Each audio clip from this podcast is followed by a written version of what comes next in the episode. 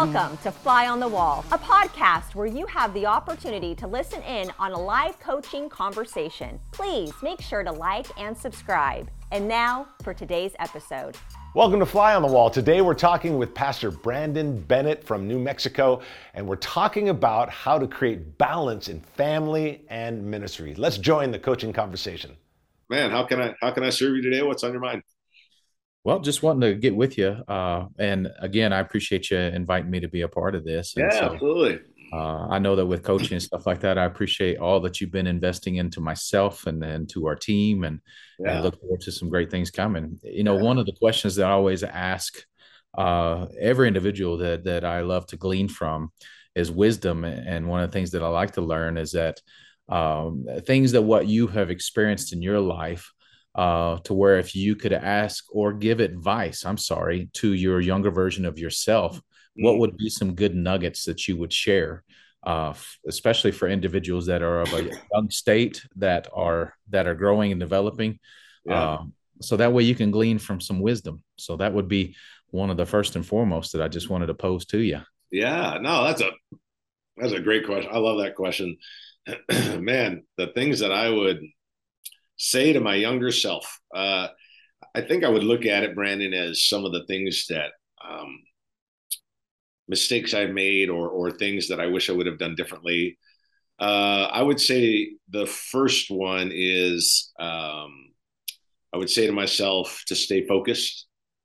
Uh, I have a tendency of uh, getting excited about the new shiny thing uh, in ministry, or you know, an idea or a concept.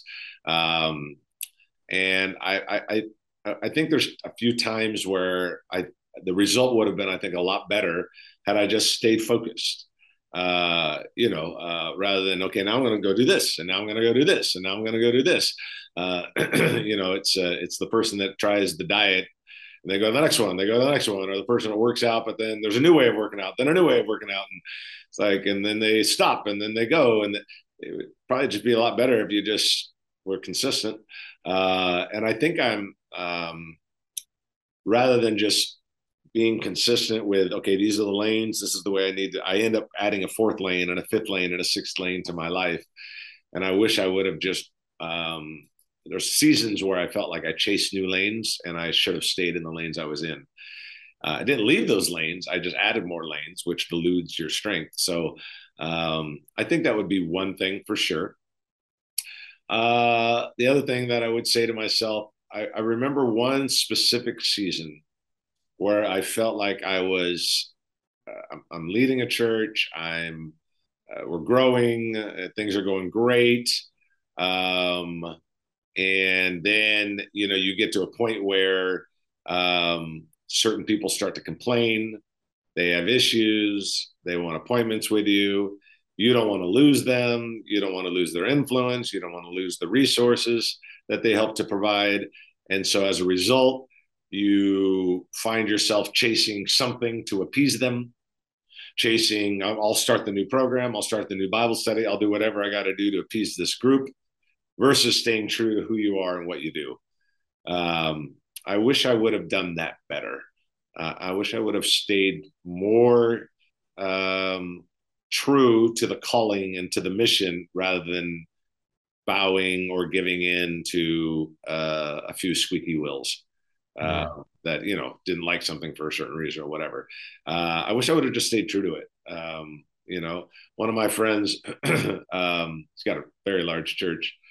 A few years back, we were in the green room at a big event. We were both speaking at a very large event, and he he uh, he said uh, in one of his uh, versions of membership, he doesn't do membership, does like partnership or whatever, but he has this whole list of here are 10 reasons why we're not the church for you.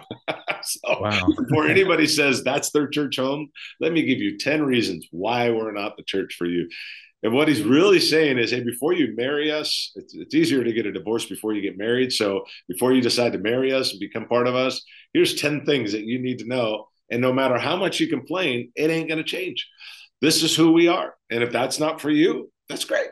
There's another church down the street for you, but we're not the one.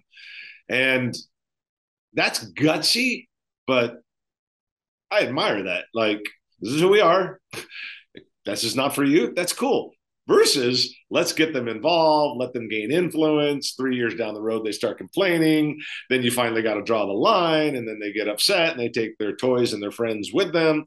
Like, why not just say it up front and not do that? So I wish I would have stayed in my lanes uh, a little bit better. I wish I would have been more true to the mission, vision, strategy, values, all that, uh, rather than leaning or bowing. Um, I wish I would have done done that. Uh, I would add one more real quick, and that is um, which I wrote a book came out a couple months ago. My newest book, "Saving Your Church from Itself."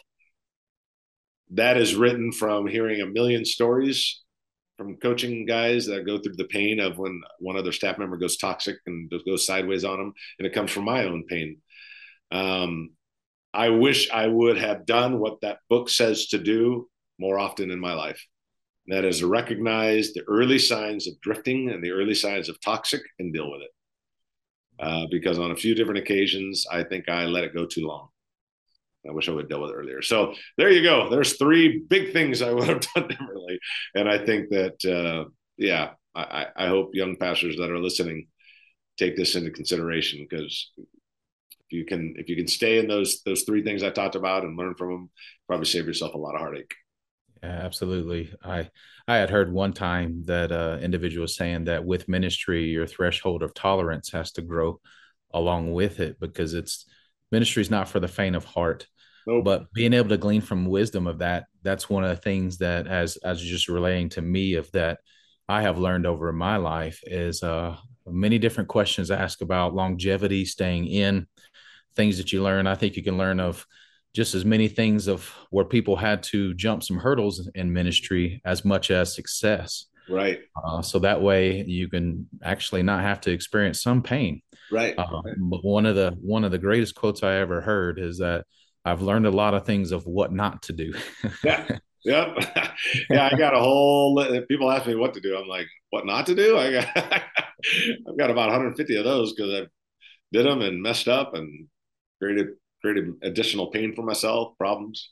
Yeah, absolutely. So good, so good. Yeah, yeah. Well, I let me let me shoot another one across yeah. your bow there. Uh, yeah. What helps to keep balance and focus with family and ministry to keep family and ministry healthy? Mm, yeah, that's a uh, well. I think first is uh, well, I think it's a great question. You know, um, I think it's a great question because I think a lot of guys face burnout sometimes. They feel like quitting. We're having a massive amount of pastors quit more than ever before right now. Um, we're in a season of that. I mean, all you have to do is Google clergy's leaving ministry, and you'll find articles from secular people to Christian people. Uh, it's amazing how much that's happening. So, great question. I, I, do think first the awareness that it has to happen. You have to know that. Um, I think secondly, uh, I think you have to be aware of it. I think it's an important part of it. I think you have to have some pretty clear boundaries of when things start and stop. I think you have to realize that you are a priest to your home first. Yeah. But anything else, you're a priest to your home first. I am a huge baseball fan. Uh, been to all 30 stadiums, as as you know, uh, and um, uh, love baseball. Uh, so I watched this. I think it's on Netflix. I watch um, this uh, Netflix uh, thing about Nolan Ryan called Facing Nolan, and uh, if you haven't seen it, it's really good and uh, really really good. And you know the guy's got like 51 different records that he holds, and the most shutouts, the most strikeouts. I mean, the guy's got you know uh, ever in history. Uh, so no one's ever accomplished the stuff that he's accomplished. Anyway, so now he's I don't know in his late sixties or something seventies I don't know, and he's interviewing like his the, the, they're interviewing his adult son, adult daughters, you know whatever. And uh, um, I lo- one of the daughters said something. She said we would go and watch my dad play. Uh, you know, Rangers or, or I think play for the Rangers and the Astros, but we watch my, my watch my dad play, uh, and we'd sit in the audience, you know, and watch him play or whatever. And then we go out into like you know the family area or whatever and wait for him to come out of the locker room or wait for whatever. And she said sometimes he would be the last to come out. And sometimes it would be 30 more minutes before he'd come out. The last person would come out, be 30 more minutes than he would come out. Wow. The interviewer person said, Why does he do that? Well, and then they said, Well, because he's waiting to make sure that all his nerves are calm, that he's totally relaxed. So when he comes out, he is dad and husband and not baseball player. Yeah. I thought, okay, let's take that. Let's move that over to ministry. When I'm home, I'm dad and husband. I'm not Pastor so and so. I'm not talking about the problems. I'm not talking about the issues. And the fact that he had to wait inside of a locker room for an hour, the family did, had to wait for this guy, for Nolan Ryan, their dad, to come out was funny that he would make them wait, but also I think brilliant because he was separating the two. I got to be dad and husband. I can't be come in, talk about the baseball game, talk about the umpire, talk about what went wrong, talk about what the manager said to him, talk about the coach said to him. He comes out and and, and the daughter said, "Never talk about baseball. Never would talk about the manager, the coach, the umpire. This when he was when he was with us, he was dad and husband." And I just think that is such a brilliant uh, thing for us to learn from on how to keep that balance. Yeah. That's so good. Yeah. I that's so powerful because you think about how that in in longevity with ministry that if you know scripturally if a man can't handle his own home well how can he handle the house of god right then you have the potency it's if if you're bringing the hard stuff home like one of the greatest lessons i ever learned was from rick warren when he said i i got a special place for all of the things that go on in ministry right outside the door before I go inside the home. Mm. It says all the counseling sessions, all the hard meetings, all of the things that transpire. He says, I, I named it the spot. And he says, I put it in the spot because he he made the decision that anytime he goes in and out of that door, he can choose to pick it up as he's leaving, but he chooses not to carry it in. Yeah. How powerful is that? That is so good. Yeah, I, I love that. And, you know, and that may just be a symbol, maybe a plant on your front porch that you just touch when you walk in and you're like, I'm touching this because I'm giving, I'm putting it at this spot and I'm not pastor, minister, counseling, problem with the board. I'm now dad and husband. And uh, such a great reminder for all of us to to keep that in balance you know, because success outside the home will never compensate for failure within it. Absolutely. And uh, so it's good. That's so powerful. Yeah. yeah. I I would much rather win at home in private than I would in public. Yep. Yep. Absolutely. I'd absolutely. my That's family. Good. Excellent. Yeah. yeah absolutely. Yeah, well, I'm gonna shoot another one across your back. what would be the, yeah, what would be the difference of of just your wisdom? What would you say the difference between leading and leading well? Ah, leading and leading well. That's great. Uh, wow, that's a good question. Leading and leading well. Um,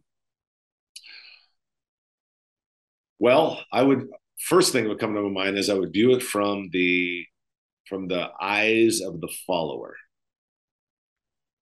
They they follow you because they have to, or they follow because they want to. I think that's a big difference. Um, I think people can get caught in a church caught in a ministry or caught in a business, an organization. And, you know, on a business side, you kind of have to follow the guy because he's the boss and you need a job. On the church side, I guess you could find another church, but your kids are already involved there and you really love it. And it's close by your house. And so, and you know, you're trying to honor God, but you're not really thrilled about following this leader.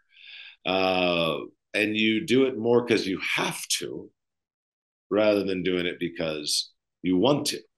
And i i think that's the and i think that's really the dis the difference between leading from a position of a, of dictator or authority or leading from a position of influence. You know if you lead from a position uh, of authority or kind of a dictator type of a thing um, then you know I think you get compliance. And that's another thing. I think if you're more of that dictator or you're that kind of that you're the leader and you're leading, but you're strong, maybe a little bit rude, maybe a little bit, you know, not caring, you're not encouraging, you're not thinking about all that stuff. You're leading from that dictating, from that authority. I'm leading from a position of authority, you know, like I'm in charge. You're gonna get compliance. You know, the problem is you're going to get compliance and you're going to think you have alignment. Wow. Because from authority, you get compliance. From influence, you get alignment. And when you get compliance, you confuse it with alignment. Hey, They all love me. No one's complaining. They appreciate me. They all sing my praises. Yeah, in front of you because you signed their check as a staff member, but they're not aligned with you. So I would again, I'd view it from the the follower. You have to, or you want to, and then I would view it, and I'd, I would ask the person leading. I think leading is I'm the authority. I'm leading, and I got compliance. Okay, I'm leading well. Leading well is I'm leading from a position of influence, and I don't have compliance. I have alignment. I think that's completely different. And I think you can confuse compliant with alignment if you're not careful. You can be very blind to it. But that's what that's how I would that's how I would view that. I think there's I think there's a difference between leading and leading well. Leading is you've got the badge that says you're the leader. Okay. People follow you because they have to. Okay. They comply because they have to. Okay. Or no, they want to, and you're and they're aligned with you, and they'll they'll climb the hill with you. I think that's completely different. And um, how you get there might be a little bit different as well, but but it is very different, very different between leading and truly leading well. Yeah, that's powerful. That's powerful. Yeah, I I was spending time in Philippians chapter one and uh, verses seven through nine. Uh, but I was just reading how Paul he was ministering to his disciples, the people he's talking about taking the gospel to the nations, and he was talking about how that when some preach, sometimes it puts shame on his shackles. Yeah. But as you do it with love, that accelerates the gospel, which spoke so many volumes the same way that you were sharing with me of leading and leading well, is that is the gospel just for my own consumption mm-hmm. so that others follow me, or is it portrayed through love so that others can win in a relationship with him? Yeah. So selfless versus selfish. Um, mm-hmm that from leading a leading well. Thank you so much. That was powerful. Yeah. Just just to keep that balance within itself. Yep. Uh, it is, you know, and I think, uh, um, yeah, finding that, you know, and, and how you, how you lead or lead well. Uh, you can't lead from title. You know, I'm the boss, I'm the authority. You have to lead from influence. If you want to grow a church, you want to move it in the right way and you want it to be healthy, you know, you have to do that. And, um, I think you have to. I think it's always interesting to step back and really wonder what's it like to be on my team. What do people right. actually think and feel and say when I'm not around? Uh, and I think, you know, one of the greatest jobs of any leader is to define reality. I think you got to define that reality. Are you leading from authority or are you leading from influence? Are you getting compliance or are you getting alignment? Because they're completely different. Completely uh, and uh, so, yeah, Cool, man. Anything else on your mind today? Uh, let's see. As as far as that, um, great dialogue. I appreciate that. Oh yeah. Uh, thank oh, you for the wisdom drops, and uh, yeah. Uh, it still keeps standing out to me in my mind of the question that you posed to us when we we did our our staff meeting together. Yeah. Of uh, you know what what do you when you observe yourself to make the necessary adjustment? What do you feel uh, brings or attracts people to you or re- mm. repels people from you. Yeah. So it's a constant reminder in in just my life of how that I want to accelerate so much more and and being in the uncomfortable zone as far as stretching and growing of what God has me to be. Yeah. So, so yeah. I appreciate you. I appreciate. Well, you. yeah, and uh, I'll, I'll wrap up our our time here today with I think putting those two together. You know, you've got okay, are you leading from a position of influence or authority? Are you getting compliance? Are you getting alignment? You know, okay, now then how do you actually get that? You know, and I think you have to ask those tough questions. You know, it's like, are people compelled to me or repelled? You know, do I attract people to me or do I do I, you know, not attract people to me? Do people want to stay away from me? And being that attractional leader, I think you have to balance care and candor. I think you have to be a person of encouragement. I think you have to bring out the best in them. I think you have to be, uh, as my friend Doug Grassick says, be a leader worth following. Uh, you know, and be the kind of leader that you would want to follow.